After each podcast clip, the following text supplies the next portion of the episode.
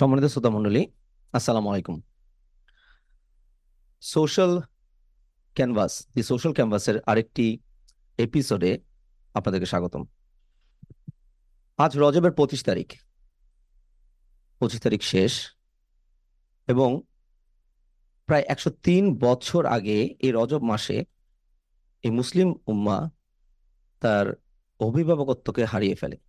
আপনারা জানেন, খেলাফত ধ্বংসের মধ্যে দিয়ে আমরা আমাদের অভিভাবকত্বকে হারিয়ে ফেলি। হাদিসে বর্ণিত আছে, ইমাম বা খলিফা হচ্ছেন সেই ঢাল যার পিছনে দাঁড়িয়ে মুসলিম উম্মা যুদ্ধ করে এবং নিজেদেরকে প্রোটেক্ট করে। কিন্তু আজ সেই খেলাফত ব্যবস্থাও নেই নেই আমাদের সেই অভিভাবক। অভিভাবকহীন এই উম্মা বিগত একশো তিন বছর ধরে সীমাহীন অত্যাচার, জুলুম, সম্মানহানি, অনাহার, দুর্ভিক্ষ এবং শুধু তাই নয় ইমান আকিদার উপরও আঘাতের শিকার। আমরা ইরাক দেখেছি। আমরা ইরাকের আবু গরিব দেখেছি। আমরা দেখেছি আবু গরিব কারাগারে কীভাবে মুসলিম ভাই বোনদের কাটাতারের সাথে ইলেকট্রিক শক দিয়ে হত্যা করা হয়েছে। আমরা দেখেছি তাদেরকে, তাদের উপর কীভাবে হিংস্র কুকুর রিলিয়ে দেওয়া হয়েছে। শুধু তাই নয়, আমরা এও দেখেছি ডক্টর আফিয়া সিদ্দিকের মতো সম্ভ্রান্ত মহিলাদেরকে কীভাবে তারা সম্মানহানি করেছে। আমরা কীভাবে ভুলে যাই সেই সিরিয়ার আইলান কুর্দির কথা, যার সাগরে ভেসে থাকা মরাদেহ তখনও কাঁদিয়েছে এখনও আমাদের চোখে পানি নিয়ে আসে। আমরা দেখেছি গুজরাটের গণহত্যার কথা, জ্বলন্ত মানুষকে পুড়িয়ে মেরেছে তারা গুজরাটে। আমরা দেখেছি কাশ্মীরের গণহত্যা। শুধু তাই নয়, আমরা দেখেছি আমাদের যে রাখাইন ভাই বোনদের চিৎকার, আমরা শুনেছি চিৎকার, তাদের চিৎকার আজও আমাদের কানে ভাসে, যেটা একদম আমাদের খুব কাছের একটা ঘটনা। এরকম কন্টিনিউয়াস আমরা অনেক রকমের অত্যাচার, জুলুম আমরা দেখে আসছি, শুধু তাই নয়, বর্তমানে যে পরিস্থিতি থেকে আমরা আলোচনা করছি, সেই পরিস্থিতিতেও কিন্তু আমরা দেখতে পাচ্ছি গত একশো দিন ধরে দখলদার ইসরায়েলি বাহিনীর বর্বর হামলায় ফিলিস্তিনিতে অবিচারে মানুষকে মেরে ফেলা হচ্ছে। আপনারা জানেন যে গাজায় এখন পর্যন্ত রিপোর্টেড ডেথ ইজ সামথিং মানে সাড়ে ছাব্বিশ হাজার, সাতাশ হাজারের মতো। কিন্তু আসলে এই সংখ্যাটা আরও অনেক অনেক বেশি। প্রায় এক লক্ষের মতো মানুষ উন্ডেড আহত, যারা পঙ্গুত্ব বরণ করেছে। এবং আপনারা জানেন যে এর অধিকাংশই হচ্ছে শিশু। শুধু তাই নয় প্রায় কয়েক হাজার মানুষ হদিসি পাওয়া যাচ্ছে না। বাড়ি, ঘর, স্কুল, কলেজ, আদালত, আইন আদালতের কথা তো আমরা বাদই দিলাম। তো এই যে প্রতিদিন প্রায় তিনশোটি করে মানুষ ওখানে মারা যাচ্ছে গড়ে এবং একটা স্ট্যাটিস্টিক্স বলছে যে এই ডেথ রেশিও বা প্রতিদিন গড়ে তিনশো জন মেরে যাওয়ার, মরে যাওয়ার ঘটনাটি মানে বর্তমান একবিংশ শতাব্দীর যে যতগুলো ঘটনা ঘটেছে তার মধ্যে সবচেয়ে বড় গণহত্যা। কিন্তু এক এক করে একশো দিন পার হয়ে আমরা কি এই গণহত্যা এবং এই পবিত্র ভূমি দখলের কে ভুলে যাচ্ছি? আমরা কি আসলে আমাদের ভিতরে কি সেই প্রথম দিন যেভাবে এই জিনিসটি, এই এই আগ্রাসনটি আমাদের ভিতরে যে অনুভূতি তৈরি করেছিল, এখন কি সেই অনুভূতিগুলো ভোতা হয়ে যাচ্ছে? তো সম্মানিত সুধি আজ তাই আমরা ঠিক করেছি আমাদের আলোচনার বিষয়বস্তু Gaza genocide. Will it be another forgotten chapter আসলে অনেক ভিড়ে, অনেক চিন্তা, অনেক কিছুর ভিড়ে এই গাজা জেনোসাইড বা গাজা গণহত্যা কি আরেকটি ভুলে যাওয়া অধ্যায় হতে চলছে? ইনফ্যাক্ট এইটা কি একটা ভুলে যাওয়ার মতো অধ্যায় হতে পারে? বা কীভাবে আসলে এটাকে আমরা মনে রাখতে পারি? চলুন সেই চ্যাপ্টারটি আমরা খুলে দেখি। আর সেই চ্যাপ্টারটি খুলে আজকে আমরা একটু ভিন্নভাবে আলোচনা করে দেখতে চাই যে আসলেই কি গাজা একটা ভুলে যাওয়ার মতো ঘটনা বা চ্যাপ্টার হতে পারে কিনা। আজকে আমাদের আলোচনায় আমাদের সাথে যুক্ত আছেন জনাব আহসান। জনাব আহসান উনি দীর্ঘদিন ধরে একটা ইউনিভার্সিটিতে শিক্ষকতা করে আসছেন। আমাদের সাথে আছেন জনাব জাফর। উনি পেশায় একজন ইঞ্জিনিয়ার এবং আছেন জনাব নাসের। উনি একজন শিক্ষক এবং রাজনৈতিক বিশ্লেষক। আপনাদের সবাইকে ধন্যবাদ আজকে আমাদের সাথে থেকে আলোচনায় উপস্থিত থাকার জন্য আর কি তো আসান ভাই, শুরুতে আপনার কাছে আমি প্রশ্নটা দিতে চাই, আপনার কাছে আমি জানতে চাই। এই যে আমরা কতগুলো ঘটনা, একটা প্রেক্ষাপট যে আমি বর্ণনা করার চেষ্টা করলাম হয়তো আপনি আলোচনা আরও ভালো মতো বলবেন। তো এই যে ক্রমাগত যে আসলে মুসলিম হত্যা, মুসলিম নির্যাতন, মুসলিম জুলুম এবং আমাদের উপর যে এই যে ইমান আকিদার উপর কষাঘাত কন্টিনিউয়াস কোরআন পুরাচ্ছে এই করছে, সবকিছু। তো কিন্তু এরপরও এইটা চলতে চলতে একটা সময় কি হয় আমরা? এটাকে ভুলে যাই। ওকে, আমরা ইরাক ভুলে গেছি, আমরা আফগান ভুলে গেছি, আমরা সিরিয়া ভুলে গেছি। তো এখন কি আমরা এই গাজার জেনোসাইডও কি আমরা ভুলে যাব? এটা আসলে কেন হয়? কেন আমাদের অনুভূতিগুলো আসলে ধীরে ধীরে ভোতা হয়ে যায়? আসান সাহেব, আপনার কাছে জানতে চাচ্ছি। ধন্যবাদ তুষার ভাই।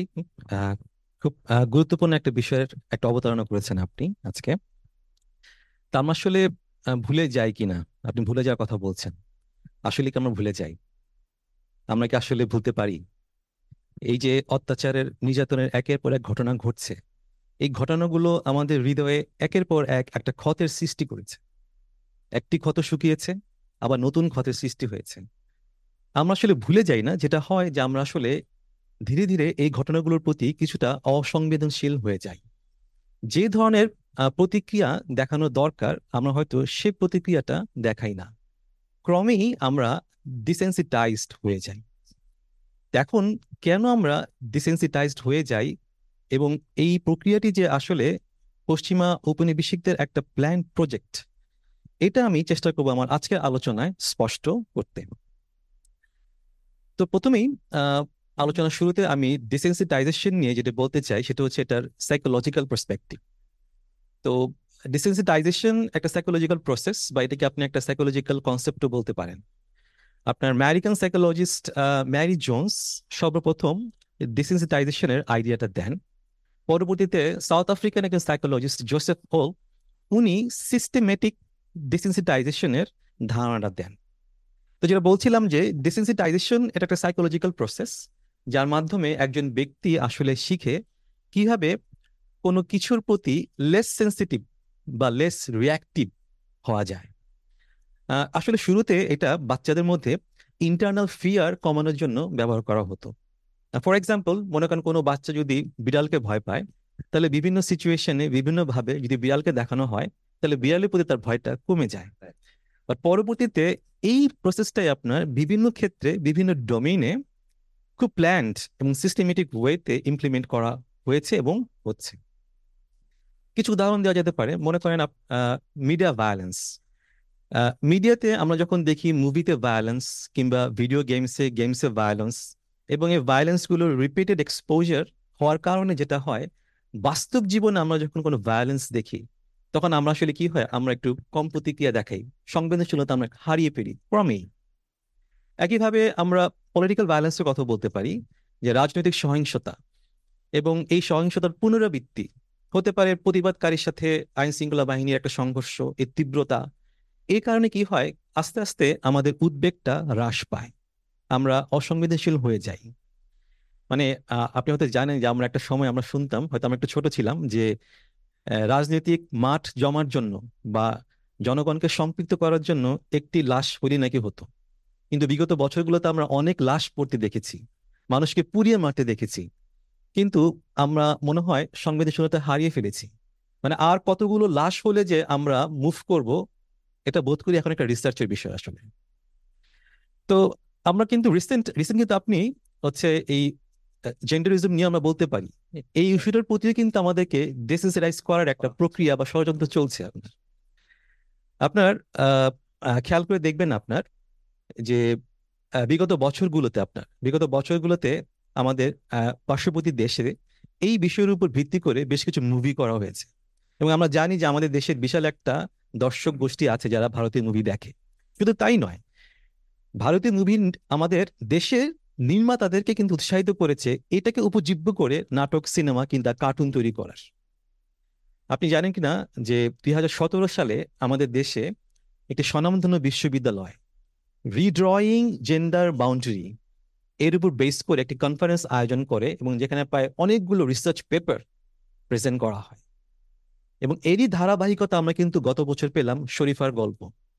এবং সম্প্রতি সারপ্রাইজিংলি আমরা দেখলাম যে আমাদের সরকার এটা নিয়ে আইন তৈরি করার কথা বলছে। তাহলে এটা স্পষ্ট মানে একটা বিভিন্ন মিংস অ্যান্ড মিডিয়া ব্যবহার করে একটা মিডিয়া প্ল্যান তৈরি করা হয়েছে এবং কৌশলগতভাবে কিছু ভ্যালুস সো কল ভ্যালুস যেমন থার্ড জেন্ডার রাইটস ইনক্লুসিভনেস এই, এগুলোর মুখোশের আড়ালে আমাদের এই বিষয়গুলোর প্রতি ডিসেন্সিটাইজ করা হচ্ছে।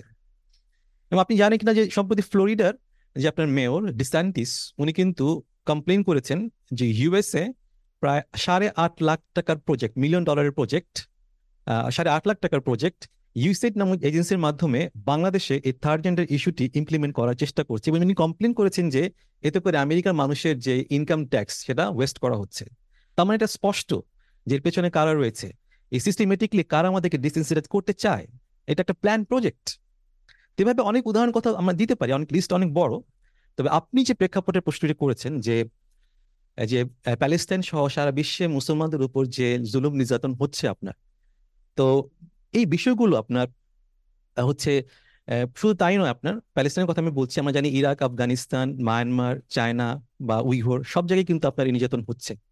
শুধু তাই না আমাদের মূল্যবোধের উপরে কিন্তু আঘাত আনা হচ্ছে, কোরআন পোড়ানো হচ্ছে, ব্যঙ্গাত্মক কার্টুন রচনা করা হচ্ছে মসজিদ ভেঙে মন্দির করা হচ্ছে।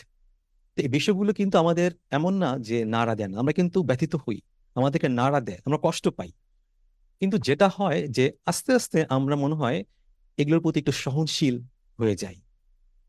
এখন প্রশ্ন হচ্ছে আসলে কেন আমরা এই ডিসেন্সিটাইজড হয়ে যাই? এর পেছনে কারণগুলো কি? তো প্রথমেই আমি যে কারণটি আপনার সামনে একটু তুলে ধরতে চাই the big culprit that is call nationalism জাতীয়তাবাদ, জাতীয়বাদের ধারণা আপনার। মানে মুসলমান হিসেবে আমরা ইরাক, আফগানিস্তান প্যালেস্টাইন কিংবা মায়ানমার এদেরকে যখন নির্যাতিত হতে দেখি, স্বাভাবিকভাবে কিন্তু আমরা প্রতিক্রিয়া দেখাই। সাম্প্রতিক সময় আমি দেখেছি সোশ্যাল মিডিয়াতে অনেক মুসলমান তারা তাদের জীবন দিতে প্রস্তুত।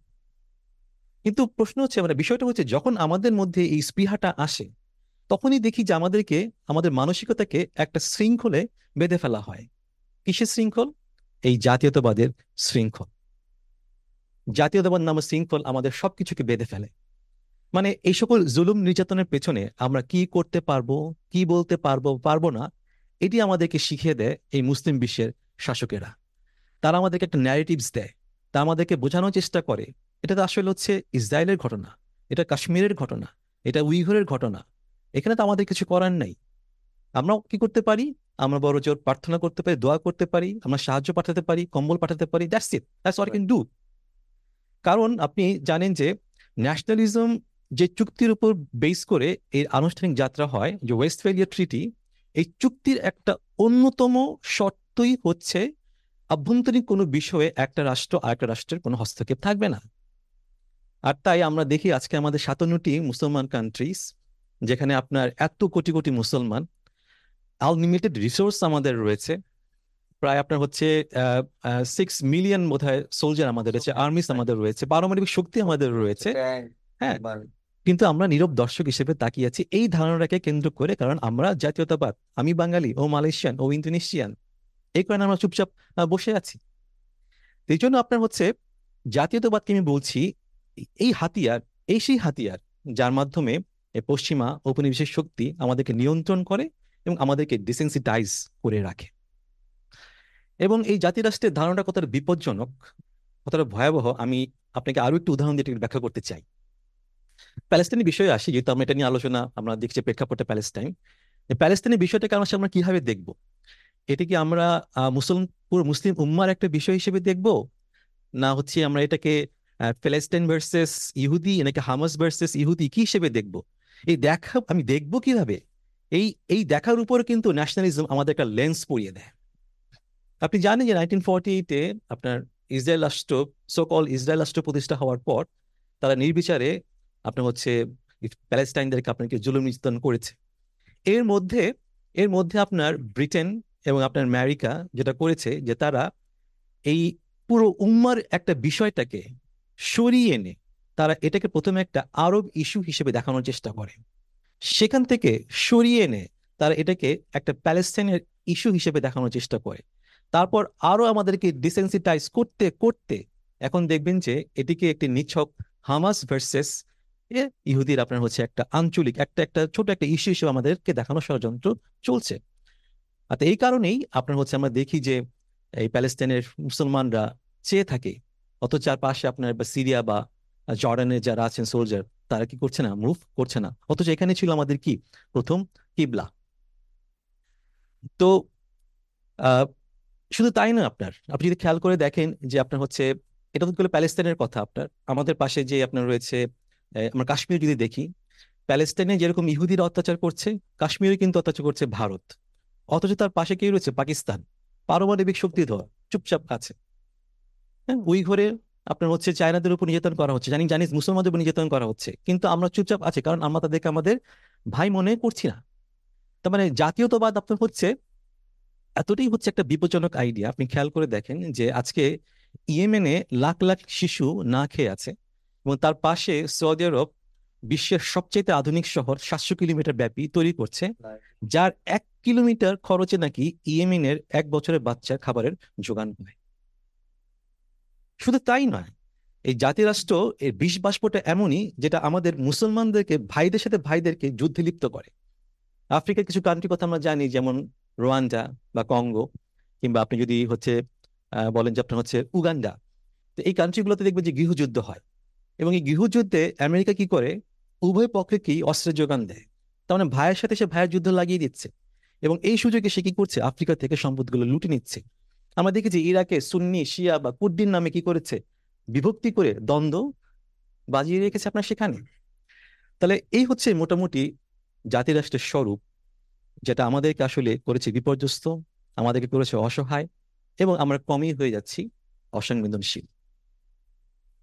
তো এর পাশাপাশি আমি অবশ্য আরেকটা বিষয় এখানে তুলে ধরার চেষ্টা করব, যে ন্যাশনালিজমের পাশাপাশি যে বিষয়টিকে আমাদেরকে আরেকটু অসংবেদনশীল করে, সেটা হচ্ছে আপনার ন্যায় বিচারের নামে মিথ্যে আসা। ন্যায় বিচারের নামে মিথ্যে আসা। আপনি খেয়াল করে দেখবেন যে যখনই ইরাক, আফগানিস্তান বা আপনার হচ্ছে সিরিয়া যখনই এই ধরনের কোনো গণহত্যা হয়, তখনই এগুলোর বিচার কে করবে? ন্যায় বিচার হবে কি না? এগুলো নিয়েও কিন্তু মিডিয়াতে একটা ন্যারেটিভস আছে। আপনি যদি খেয়াল করে দেখবেন যে যখন এগুলি নিয়ে আলোচনা হয়, তখনই আমাদের সামনে কিছু organisation for example international court of justice বা আইসিজে ইন্টারন্যাশনাল ক্রিমিনাল কোর্ট বা জাতিসংঘ এদের নাম আমরা শুনি, যাদের উপর এই বিচারের দায়িত্ব ন্যস্ত করা হয়েছে।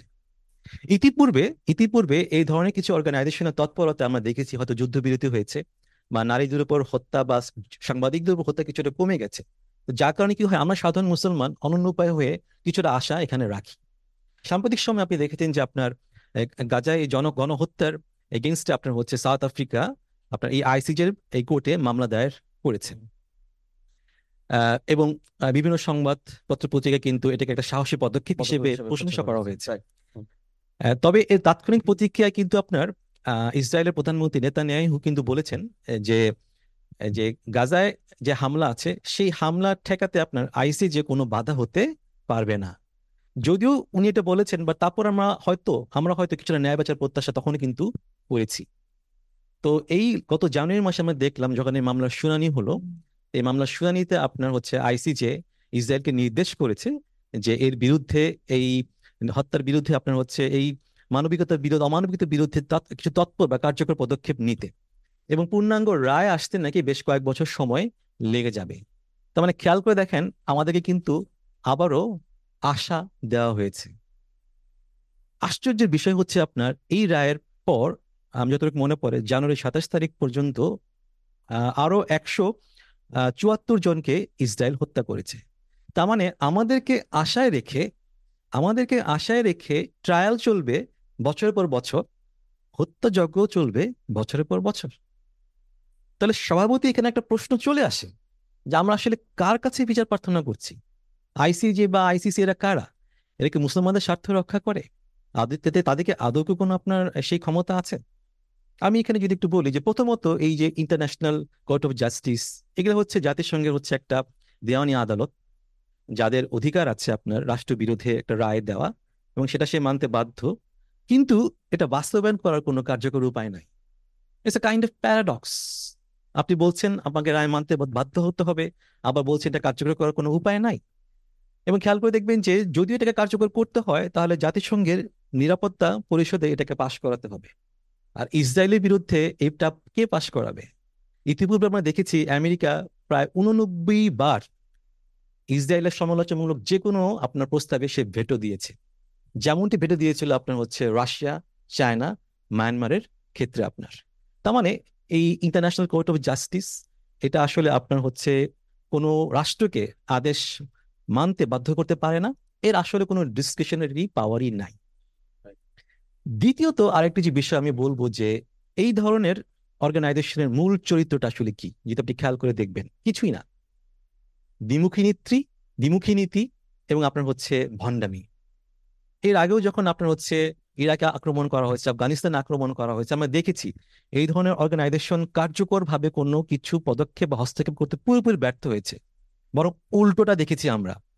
উল্টোটা দেখেছি আপনার যে এরকম যে জাতিসংঘের অনুমতি নিয়েই কিন্তু আপনার হচ্ছে ইরাকে হামলা হয়েছে।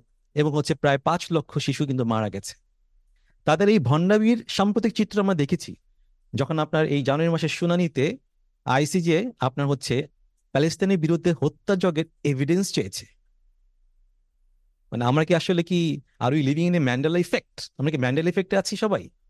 যেখানে আপনার দিবা লোকে হত্যাযজ্ঞ হচ্ছে, যেখানে আপনার সোশ্যাল মিডিয়াতে আপনার হচ্ছে মানুষজন অসহায়ের মতো অবলোকন করেছে, সেখানে তার এভিডেন্স চাচ্ছে তার মানে এটা খুব স্পষ্ট আপনার। এটা খুব অস্পষ্ট যে এই ধরনের অর্গানাইজেশন তারা তো ন্যায় বিচার দিতেই পারে না। তারা যেটা করে, তারা এই সাম্রাজ্যবাদীদের স্বার্থ রক্ষা করে। এবং আমরা যারা আছি, আমাদেরকে হচ্ছে আপনার স্বপ্নের বেড়া জালে আটকে রাখে। তো এভাবেই আসলে ন্যাশনালিজমের বিষাক্ত পিল এবং ন্যায় বিচারের নামে একের পর এক ললিপপ আমাদেরকে, মুসলমানদেরকে এই সকল জুলুম নির্যাতনের প্রতি ক্রমেই ডিসেন্সিটাইজ করে ফেলছে। তো আমি এখানে আরেকটা বিষয় একটু যোগ করব যে শুধুমাত্র যে আপনার মুসলমানদের উপর প্রতি পড়ছে তা কিন্তু না। মুসলমানদের উপর যে জুলুম নির্যাতন, এর প্রতি সারা বিশ্বকে ডিসেন্সিটাইজ করার একটা প্রক্রিয়া চলছে। গত বছর আপনার এপ্রিলে ফেম ম্যাগাজিনে আপনার একটা আর্টিকেল পাবলিশড হয়েছিল।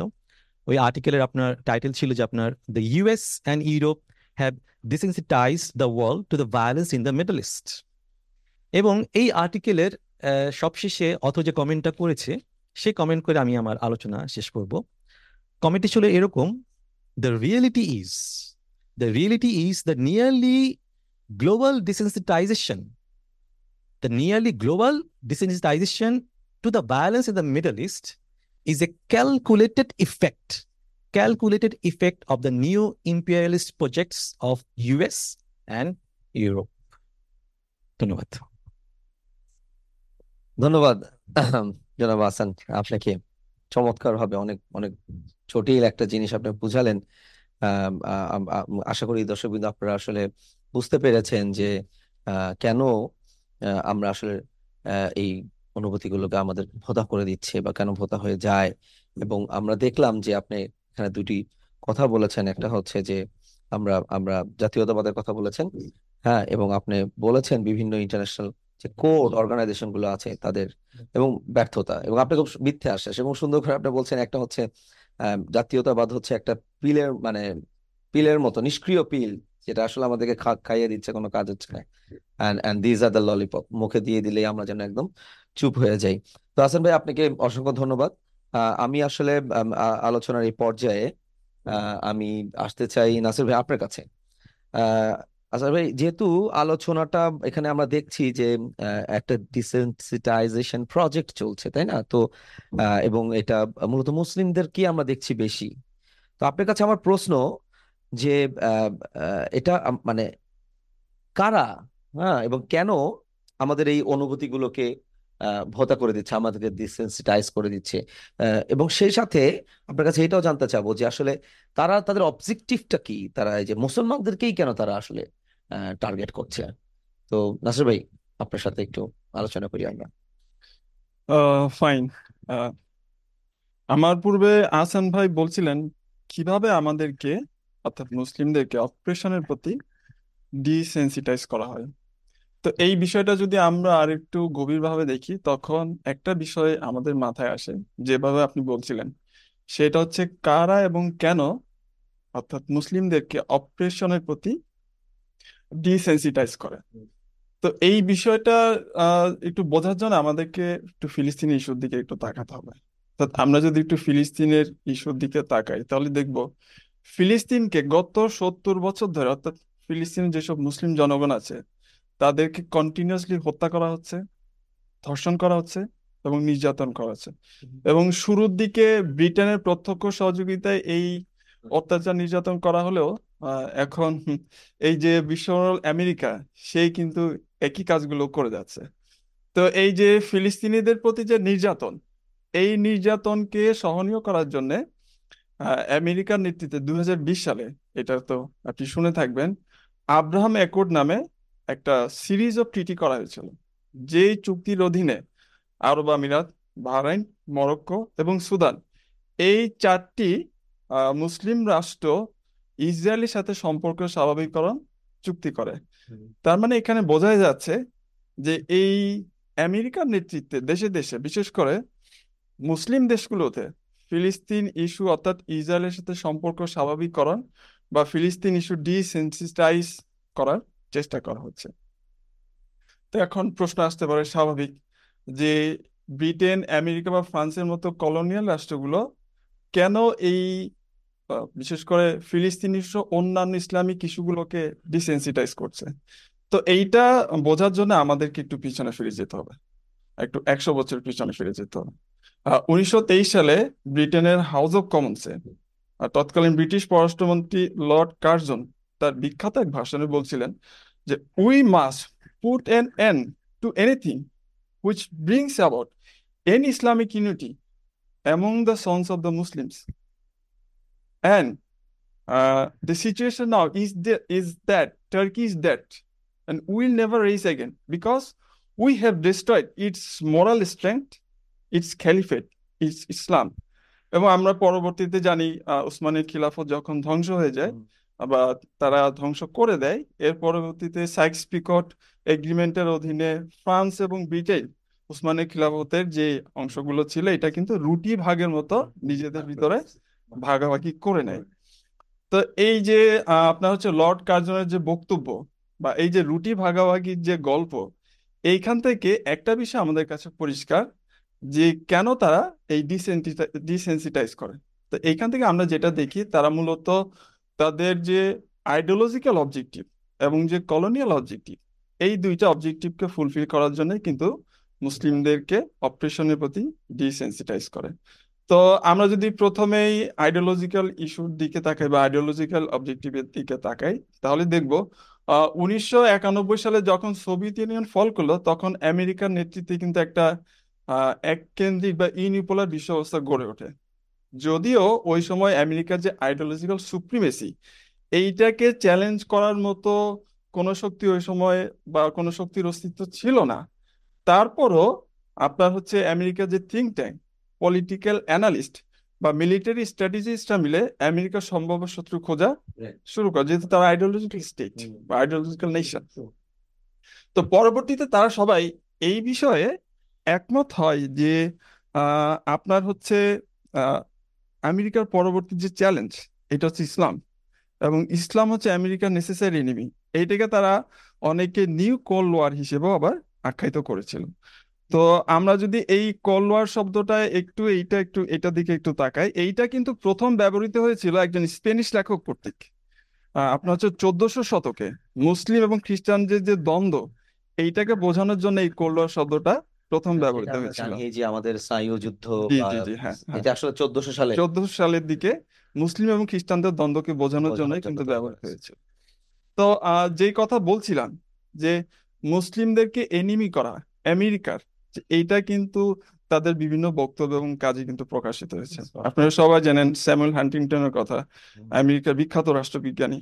উনি ওনার এক আপনার হচ্ছে যে ক্ল্যাশ অফ সিভিলাইজেশন বইটা এই বইয়ে খুব স্পষ্টভাবে বলা আছে যে Islam is the biggest threat for America বা দুই হাজার ছয় সালে তৎকালীন প্রেসিডেন্ট জর্জ ডব্লিউ বুশ তার এক ভাষণে বলছিল যে their ambitions to spread their hateful ideology as a caliphate from Spain to Indonesia তো এই যে ইসলামকে এইভাবে এনিমি হিসেবে চিহ্নিত করা এটা তো একটা কারণ আছে.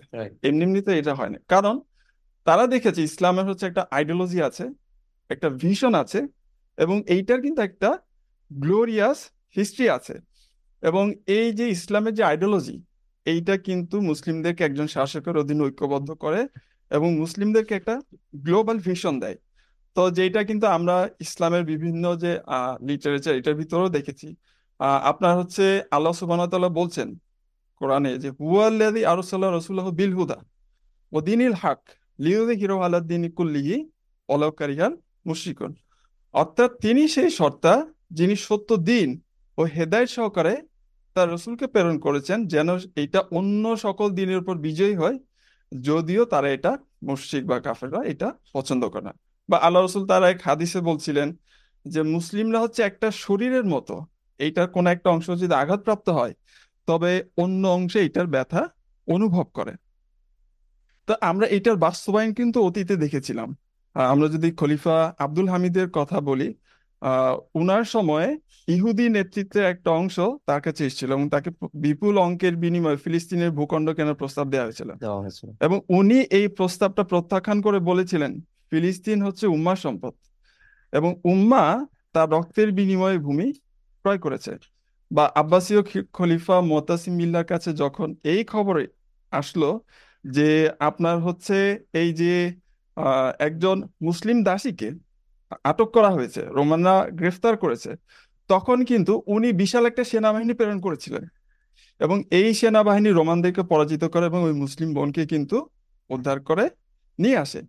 তো এই যে তারা এই উম্মার সংকট মুহূর্তে রেসপন্স করতে পেরেছিলেন বা কাফেরদের উপর আধিপত্য বিস্তার করতে পেরেছিলেন এইটার কারণ হচ্ছে তারা এই আদর্শকে বাস্তবায়িত রেখেছিলেন এবং মুসলিমদেরকে ঐক্যবদ্ধ করতে পেরেছিলেন। তো আজকে এখনও কিন্তু আমাদের এই আইডিওলজি আছে। এটা কিন্তু হারিয়ে যায়নি। তো এই আইডিওলজি থাকার পর আমরা দেখছি মুসলিমরা কিন্তু লাঞ্ছিত। এবং তাদের উপর কাফিররা বা পশ্চিম আপনার আধিপত্য বিস্তার করে আছে। এবং তাদেরকে কিন্তু আশিটা পঞ্চাশটা ছোট ছোট ভাগে বিভক্ত করে রেখেছে ছোট ছোট দেশে। তো এইখানে এত কিছুর পরও একটা অবাক করার বিষয় হচ্ছে যে যখনই মুসলিমদের কোনো একটা অংশ আঘাতপ্রাপ্ত হয় বা তাদেরকে নির্যাতন করা হয় বা তাদের কোনো সিম্বলকে কটাক্ষ করা হয় তাহলে কিন্তু সারা বিশ্বের মুসলিমরা একযোগে কিন্তু রাজপথে ফেটে পড়ে বিক্ষোভে। এবং এইটা হতে পারে হিজাব ইস্যু বা আপনার হচ্ছে এইটা হতে পারে কোরআন পুরাণের ইস্যু এইটা হতে পারে ফিলিস্তিন রোহিঙ্গা ইস্যু বা আপনার এইটা হতে পারে জেন্ডারিজমের নামে সেকুলার ইস্যু যে কোনো ইস্যুতেই কিন্তু মুসলিমরা রিয়েক্ট করে। এবং তারা ব্রিং ব্যাক খিলাফা এন্ড জিহাদ জিহাদ ধ্বনি দিতে দিতে কিন্তু মুসলিম উম্মা এবং এই যে মুসলিম উম্মার যে সেনাবাহিনী তাদেরকে কিন্তু আহ্বান জানাতে থাকে যে তারা যেন আবার এই খিলাফা পুনঃপ্রতিষ্ঠা করে। তো এই জিনিসটাকে কিন্তু ওয়েস্ট ভয় পায়। কলোনিয়াল এই জিনিসটাকে কিন্তু ভয় পায়। অর্থাৎ তারা তাদের আইডিওলজি বাস্তবায়নের জন্য মুসলিমদের উপর যে অপারেশন করছে তারা চায় না যে এই অপারেশনের কারণে মুসলিমরা আবার মোবিলাইজ হয়ে যাক। তারা চায় না যে এই অপারেশনের কারণে আবার তারা অতীতে ফিরে যাক। বা তারা চায় না যে আরেকজন সালাউদ্দিন আইয়ুবী চলে আসুক, এসে জেরুজালেমকে মুক্ত করুক। বা তারা চায় না যে মুসলিম উম্মা এবং সেনাবাহিনী ঐক্যবদ্ধ হয়ে তাদের যে ওয়ার্ল্ড অর্ডার এটাকে চ্যালেঞ্জ করুক। বা এই যে মার্কিন যুক্তরাষ্ট্রের কথা আমরা বলি, মার্কিন যুক্তরাষ্ট্রও কিন্তু চায় না যে এই খিলাফত ব্যবস্থা আবার ফিরে আসুক এবং তারা অতীতে উসমানের খিলাফতকে গভর্নরকে ভূমধ্যসাগরে চলাচলের জন্য যে ট্যাক্স দিত সেই ধরনের আরেকটা কোনো খিলাফত ফিরে আসুক। কারণ এই ধরনের একটা খিলাফত আসলে তো তাকে কিক আউট করে আটলান্টিকের ওই পারে পাঠিয়ে দিবে। দ্যাটস হয়ে তারা কিন্তু চায় না। অর্থাৎ তাদের আইডিওলজিক্যাল অপারেশনের জন্য মুসলিমরা আবার সেন্সিটাইজড হয়ে একত্রিত হয়ে যাক। তো এইখানে আমরা যদি একটু পেছনের দিকে দেখি অতীতের কথা বলি আপনার হচ্ছে ক্রুসেডার বা মঙ্গলদের যে চরম যে অপারেশন এই অপারেশনের উপর দাঁড়িয়ে কিন্তু একজন সালাউদ্দিন আইয়ুবীকে আমরা পেয়েছিলাম। এই অপারেশনের উপর দাঁড়িয়েই কিন্তু আপনার হচ্ছে উসমানীয় খিলাফতের মতো শক্তিশালী রাষ্ট্র আমরা পেয়েছিলাম। তো দ্যাটস এই কারণে ওয়েস্ট ইন্টেনশনালি এবং ডেলিভারেটলি মুসলিমদেরকে এই যে অপারেশন হচ্ছে অপারেশনের প্রতি ডিসেন্সিটাইজ করে এবং নন রেসপন্সিভ করে এবং এটা তারা কিন্তু করতে থাকবে যতক্ষণ না আমরা তাদের মতো হয়ে যায়। তো দ্বিতীয় আর যেইটার কথা বলছিলাম, সেটা হচ্ছে তাদের কলোনিয়াল অবজেক্টিভ বা কলোনিয়াল অবজেক্ট এজেন্ডা যেটার কারণে তারা মুসলিমদেরকে ডিসেন্সিটাইজ করে। তো এইটা যদি, এইটা বোঝার জন্য আমরা যদি একটু আবার ফিলিস্তিনের দিকে যাই, অর্থাৎ আমরা বলছি ফিলিস্তিন ইস্যু শুধু আপনার আইডিওলজিক্যালি গুরুত্বপূর্ণ বিষয়টা এরকম না এইটার কিন্তু একটা ভূ রাজনৈতিক এবং অর্থনৈতিক গুরুত্ব আছে। তো ইসরায়েলকে যে ওই এলাকায় প্রতিষ্ঠিত করা হয়েছে বা আপনার হচ্ছে গণহত্যা চালানোর সুযোগ দেওয়া হয়েছে, এইটার মাধ্যমে কিন্তু মার্কিন যুক্তরাষ্ট্র ওই এলাকাগুলোতে তার নিয়ন্ত্রণ বজায় রাখার চেষ্টা করে। আমরা মার্কিন সাবেক মার্কিন প্রেসিডেন্ট ক্যান্ডিডেট রবার্ট এফ কেনেডির একটা যদি সাক্ষাৎকারের কথা বলি, এখানে কোট করি, উনি বলছিলেন, Israel is our ambassador, it's our beachhead in the Middle East our ears and eyes in the Middle East. So is uh, if Israel disappear, then Russia and China would be controlling the Middle East, and they would control 90% of the oil in the Middle East, and that would be cataclysmic for the US national security. বা বাইডেনের আহ, একটা কথা বলে যে উনি কোন একটা ভাষণে বলছিলেন if Israel didn't exist then we have to invent an reason শুধু ফিলিস্তিনি শোনা। আমরা দেখেছি যে দুই সালে আমেরিকার নেতৃত্বে যখন ইরাক আক্রমণ করা তার অন্যতম উদ্দেশ্য ছিল কিন্তু ইরাকের জ্বালানি সম্পদ লুট করা। বা আমরা আমাদের পাশের আরাকানের কথা বলি না কেন? যে এইখানে যে রোহিঙ্গা মুসলিমদেরকে গণহত্যা করে ওখান থেকে উৎখাত করা হয়েছে এর পরবর্তীতে আমরা জানি চায়না কিন্তু সেখানে বিলিয়ন ডলারের ইকোনমিক প্রজেক্ট করেছে। তো এইটা বলা যায়, এক কথায় বলা যায় যে মুসলিমদের রক্তের উপরেই কিন্তু তাদের এই সভ্যতা গড়ে উঠেছে। তো এই যে মুসলিমদের সম্পদ লুটপাট করা, এইটার জন্য কিন্তু তাদেরকে অপারেশনের দ্বারস্থ হতে হয়। কেন হতে হয়? মানে এইটা তো স্বাভাবিক। কেউ কারও সম্পদ এমনি এমনি দিয়ে দেয় না। বা মুসলিমদের ভিতরে কিন্তু এতটুকু ইসলামিক জ্ঞান আছে যে বিষয়টা হচ্ছে যে উম্মার সম্পদ কাফেরদের হাতে দিয়ে দেয় ইসলাম এটা নিষিদ্ধ করছে। দ্যাটস এটা কিন্তু সহজে হয় না। তো ফলে মুসলিমদেরকে যদি অপারেশনের প্রতি ডিসেন্সিটাইজ করা যায় বা মুসলিমদেরকে যদি, মুসলিমদের সেন্সিটিভিটিকে যদি অন্য অপ্রেস মুসলিমদের প্রতি ভোতা করে দেওয়া যায়, তাহলে কিন্তু সহজেই এই মুসলিমদের সম্পদ কিন্তু তারা লুটপাট করতে পারবে। আমরা যদি বলি, আমাদের সেনাবাহিনী, বাংলাদেশের সেনাবাহিনী যদি আরাকানে মুসলিমদের যে অপারেশন হচ্ছে, সে অপারেশনে সারা দিয়ে যদি ওখানে আপনার হচ্ছে অভিযান প্রেরণ করতো, তাহলে কি তারা অপারেশন করতে পারতো? আরাকান রোহিঙ্গা মুসলিমদেরকে হত্যা করতে পারতো? তা কিন্তু পারতো না। বা আজকে যদি মিশরের শক্তিশালী সেনাবাহিনী, আপনার হচ্ছে তারা যদি ফিলিস্তিনের গণহত্যায় সাড়া দিয়ে ওখানে যদি অভিযান করতো, তাহলে কি ইসরায়েলের গণহত্যা করতে পারতো? না, তারা কিন্তু তা করতে পারতো না। দ্যাটস কিন্তু তারা এই বাংলাদেশের সেনাবাহিনীকে ডিসেন্টিসাইজ করছে, উম্মাকে ডিসেন ডিসেন্সিটাইজ করছে। ঠিক তেমনি আপনার হচ্ছে মিডল ইস্টের সেনাবাহিনী এবং উম্মাকেও কিন্তু এই অপারেশনের প্রতি ডিসেন্সিটাইজ করছে। তো এই যে তাদের যে কলোনিয়াল গ্রিড এই গ্রিড ফুলফিল করার জন্যই কিন্তু তারা আপনার হচ্ছে যেমন মুসলিম ভূখণ্ডগুলোতে আক্রমণ করে অপারেশন করে, ঠিক তেমনি এইটা তারা এনশিওর করে যে মুসলিমরা যেন এই তাদের অপারেশনের প্রতি কোনো রেসপন্স বা রিয়েক্ট না করে। তো আমি আমার বক্তব্য একটা গল্প দিয়ে শেষ করব। তো এইটা ছিল এরকম, আপনার হচ্ছে একটা বনে তিনটা গরু থাকতো এবং একটা সিংহ থাকতো। তো সিংহর খুব খায়েশ, এই গরুগুলোকে সে খেয়ে ফেলবে, বাট সে পারতো না, কারণ গরুগুলো হচ্ছে একসাথে থাকতো। তো সিংহ বুদ্ধি করল, কি করা যায়, কি করা যায়? তো সে বুদ্ধি করে চিন্তা করল, এদেরকে যদি আমি আলাদা করে দিতে পারি, তাহলে আমার উদ্দেশ্যটা সহজেই হয়ে যায়। তো তখন সে কি করল, লাল গরুর কাছে গেল এবং তাকে যে বলল যে, তুমি তো লাল, অনেক সুন্দর। তো ওদের সাথে কেন থাকো? তুমি তো আলাদা থাকলেই পারো। তো লাল গরু ভাবলো আচ্ছা ঠিক আছে। আমি ওদের সাথে কেন থাকি? আমি তো ওদের চেয়ে একটু উন্নত মানের। আমি একটু তাহলে আলাদাই থাকি। তো লাল গরুটা আলাদা থাকা শুরু করল। তো তখন সিংহ কিন্তু তাকে খেয়ে ফেলল যেহেতু একা পেয়েছে। তো এইভাবে সে সাদা গরুর কাছে গেল। তাকে বলল যে তুমি তো সাদা কালোটার সাথে কেন থাকো? তো তুমি তো একটু উচ্চ মানের। তো সাদাটা ভাবলো তাই তো আমি তাহলে একটু আলাদা থাকা শুরু করি।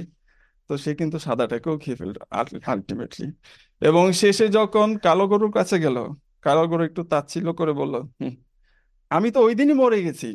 যেই দিন আমাকে আমার ভাইদের থেকে আলাদা করে ফেলা হয়েছিল। ধন্যবাদ। চমৎকার চমৎকার নাসির ভাই। আপনি খুব সুন্দর করে আমাদেরকে বুঝালেন যে আহ, কেন কারা আমাদের এই অনুভূতিগুলোকে ভোতা করে দিচ্ছে। এবং তাদের অবজেক্টিভটা কি? এবং আমরা দেখলাম যে খুব ভয়াবহ একটা অবজেক্টিভ নিয়ে কিন্তু আসলে তারা মুসলমানদের পিছনে লেগেছে এবং যার ইতিহাস আসলে আজকে না, এটা অনেক অনেক আগে থেকে। তো আমরা জানলাম যে তারা ডিসেন্সিটাইজ করছে, আমরা ডিসেন্সিটাইজের শিকার হচ্ছি, আমরা জানলাম কারা করছে, কীভাবে করছে, কোন অবজেক্টিভ থেকে করছে, কিন্তু জানার মধ্যে আমরা সীমাবদ্ধ থাকতে চাই না। তো আমি আসলে আমার আলোচনার শেষ প্রশ্ন আপনার কাছে জাফর ভাই করতে চাই। তার আগে সম্মানিত দর্শকবৃন্দ, আপনাদেরকে একটু বলতে চাই, আমাদের এই আলোচনা পর্বের পরপরই কিন্তু আমরা একটা কোয়েশ্চেন অ্যান্সার সেশনে যাব। এবং সেখানে আপনাদের কোয়েশ্চেন নিব। আমি অলরেডি দেখতে পাচ্ছি জাতীয়তাবাদ আমি জানি, এটা নিয়ে আসলে আলাদা একটা আলোচনা করা যেতে পারে। আমরা সেটা বিবেচনায় নিব। আমি অনেক কোশ্চেন দেখতে পাচ্ছি যে জাতীয়বাদ নিয়ে অলরেডি অনেক কোশ্চেন চলে এসেছে তো আপনার কাছে আসব সেটা নিয়ে।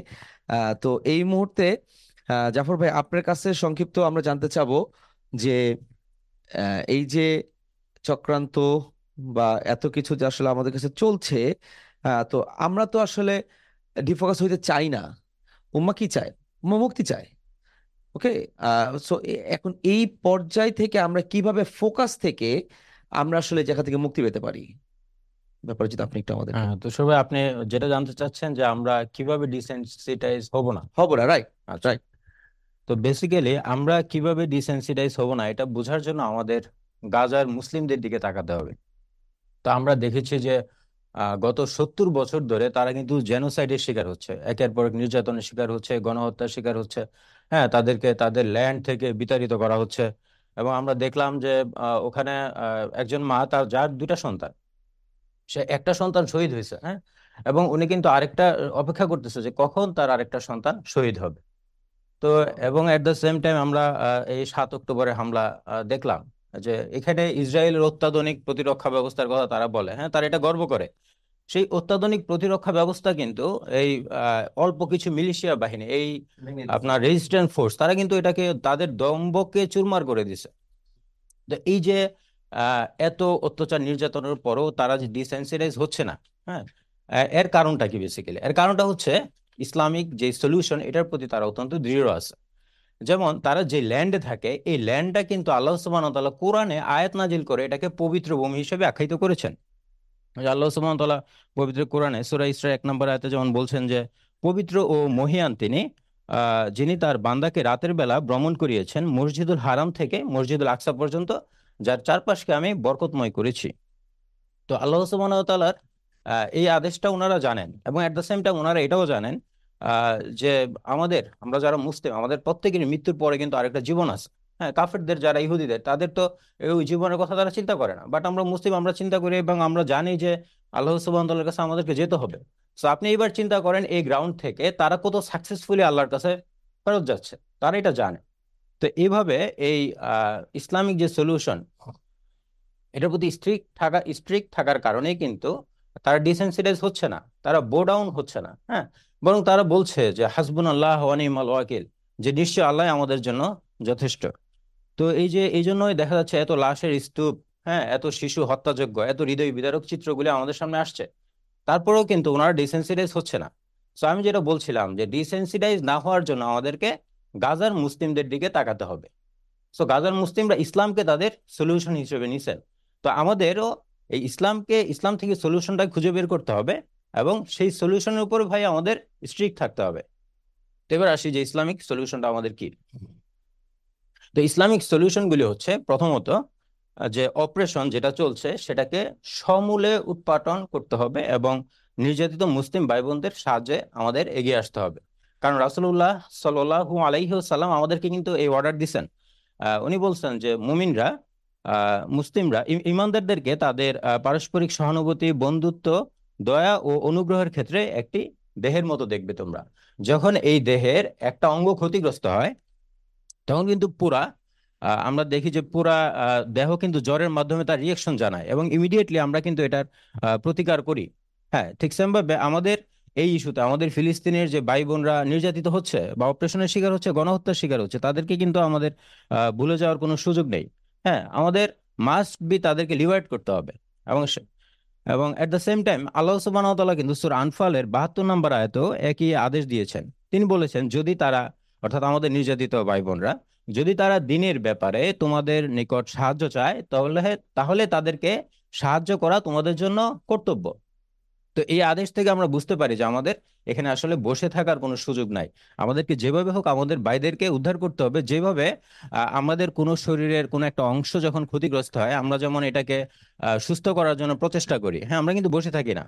আচ্ছা দ্বিতীয়ত, জেরুজালেম কিন্তু একটা মুসলিম ভূমি এবং ইসলামের নিয়ম হচ্ছে, ইসলামের হুকুম হচ্ছে, কোনো একটা মুসলিম ভূমি একবার যখন সেটা ইসলামের অধীনে আসে মুসলিমদের অধীনে আসে, সেটা কিন্তু কাফেরদের কাছে ছেড়ে দেওয়ার কোনো অনুমতি ইসলামে নাই।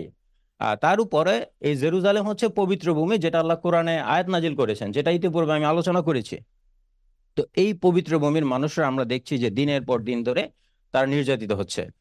উনিশশো আটচল্লিশ সাল থেকে শুরু করে একের পর এক তারা গণহত্যার শিকার হচ্ছে, তাদেরকে বিতাড়িত করা হচ্ছে। তো এই প্রেক্ষিতে আল্লাহ তাআলা কিন্তু আমাদেরকে বসে থাকার জন্য অনুমতি দেন নাই। তিনি বরং বলেছেন যে, আর তাদেরকে হত্যা করো। হ্যাঁ? যেখানে তাদেরকে পাও এবং তাদেরকে বের করে দাও, যেখান থেকে তারা তোমাদের বের করেছিল। সুরা বাকারার একশো একানব্বই নম্বর আয়াতে আল্লাহ তাআলা কিন্তু আমাদেরকে এই অর্ডার দিয়েছেন। তাই আমাদের যেটা করতে হবে, আল্লাহ সুবহানাহু হুকুম অনুযায়ী এই ফিলিস্তিন বা এই জেরুজালেমের পবিত্র ভূমিকে সেনাবাহিনী পাঠিয়ে, আমি আবারও বলছি যে সেনাবাহিনী পাঠিয়ে এটাকে উদ্ধার করতে হবে এবং ইহুদিবাদী গোষ্ঠী এবং তাদের যত পশ্চিমা প্রভু আছে হ্যাঁ তাদের কর্তৃত্বকে সমূলে উৎখাত করতে হবে। এটা হচ্ছে আল্লাহ ওয়া কাছ থেকে আমাদের জন্য হুকুম। তো এই ল্যান্ডকে কোনোভাবে আমাদের ছাড়া যাবে না এবং এই ল্যান্ডের নির্যাতিত জনগণকে যেভাবে হোক উদ্ধার করতে হবে এবং এটার জন্য প্রয়োজনে সেনাবাহিনী পাঠাতে হবে এবং ডেফিনেটলি তাই করতে হবে। তো এই সমাধানে এবং আমাদের স্ট্রিক্ট থাকতে হবে। এবং কোনোভাবেই এটা থেকে সরা যাবে না। এখানে যত ঝড় আসুক না কেন, যত বাধা বিপত্তি আসুক না কেন, আমাদের এই সমাধানেই স্থির থাকতে হবে। তো যেভাবে পূর্ববর্তী মুসলিমগণ ছিলেন না, কিন্তু এখানে আমি আসলে একটা জিনিস আপনি যেভাবে বলছেন, কিন্তু আমরা তো গত একশো বছরে কোনো সালাউদ্দিন আইভি সেই যে সেনাবাহিনীর কথা বলছেন বা যে সেনাপতিদের কথা বলছেন, আমরা তো দেখছি না মানে এটা তো আসলে হচ্ছে না। হ্যাঁ তারা তো প্রস্তুত হচ্ছে না, তৈরি হচ্ছে না বা যাচ্ছে না। তো এই ক্ষেত্রে আপনি আপনি কি কি বলবেন? অর্থাৎ আপনি বলতে চাচ্ছেন যে কীভাবে আমরা সেই সালাউদ্দিন আইয়ুবী পাবো? রাইট আমরা আসলে কীভাবে পেতে পারি? জি তো সবাই বেসিক্যালি হচ্ছে যে সালাউদ্দিন আইয়ুবীকে আমরা এই জেরুজালেম বিজেতা হিসেবে জানি যে উনি আহ, যখন ক্রুসেডাররা সেই জেরুজালেমকে দখল করে ফেলে উনি কিন্তু সেটা পুনরুদ্ধার করেছিলেন। রাইট আচ্ছা তো তৎকালীন যুগে শুধুমাত্র কিন্তু এই সালাউদ্দিন আইয়ুবী না তৎকালীন আহ, সমসাময়িক যারা মুসলিম ছিলেন এবং তারও আগে যারা ছিলেন এই জেরুজালেম যখনই ক্রুসেডাররা দখল করে ফেলে তারা কিন্তু এই ভূমিকে পুনরুদ্ধারের জন্য তাদের জীবনের লক্ষ্যই বানিয়েছিলেন যে তারা কখন এটাকে উদ্ধার করবে। এবং সালাউদ্দিন আইয়ুবী তো বলতেন যে কীভাবে খাবার মাংস এগুলি আমার কাছে স্বাদ লাগে। যখন আল কুদস কাফেরদের দখলে তো অবশেষে আমরা দেখলাম এই যে তাদের সিরিয়াসনেস এই উম্মতের সিরিয়াস অবশেষে আমরা দেখলাম সেই অষ্টআশি বছরের সুদীর্ঘ যুদ্ধে তারা কিন্তু কখনোই ক্লান্ত হয় নাই। প্রজন্মের পর প্রজন্ম ধরে তারা কিন্তু এই যুদ্ধটাকে চালিয়ে গিয়েছে এবং আলটিমেটলি এই জেরুজালেম কিন্তু আবার পুনরুদ্ধার করেছেন এই সালাউদ্দিন আইয়ুবী। ঠিক আছে? এবং তৎকালীন যুগে তারও আগে আমরা জানি যে ইমাদুদ্দিন জেঙ্কি বা নুরুদ্দিন জেঙ্কি অগণিত আলেম ওলামা ইমাম তারতুসি ইমাম গাজালি সহ অনেক মুসলিমগণ কিন্তু এটার জন্য পরিশ্রম করেছেন। সো তারা অক্লান্তভাবে এটা করেছেন। তৎকালীন মুসলিমরা এটাকে এট ফার্স্ট প্রায়োরিটি হিসেবে দেখছেন।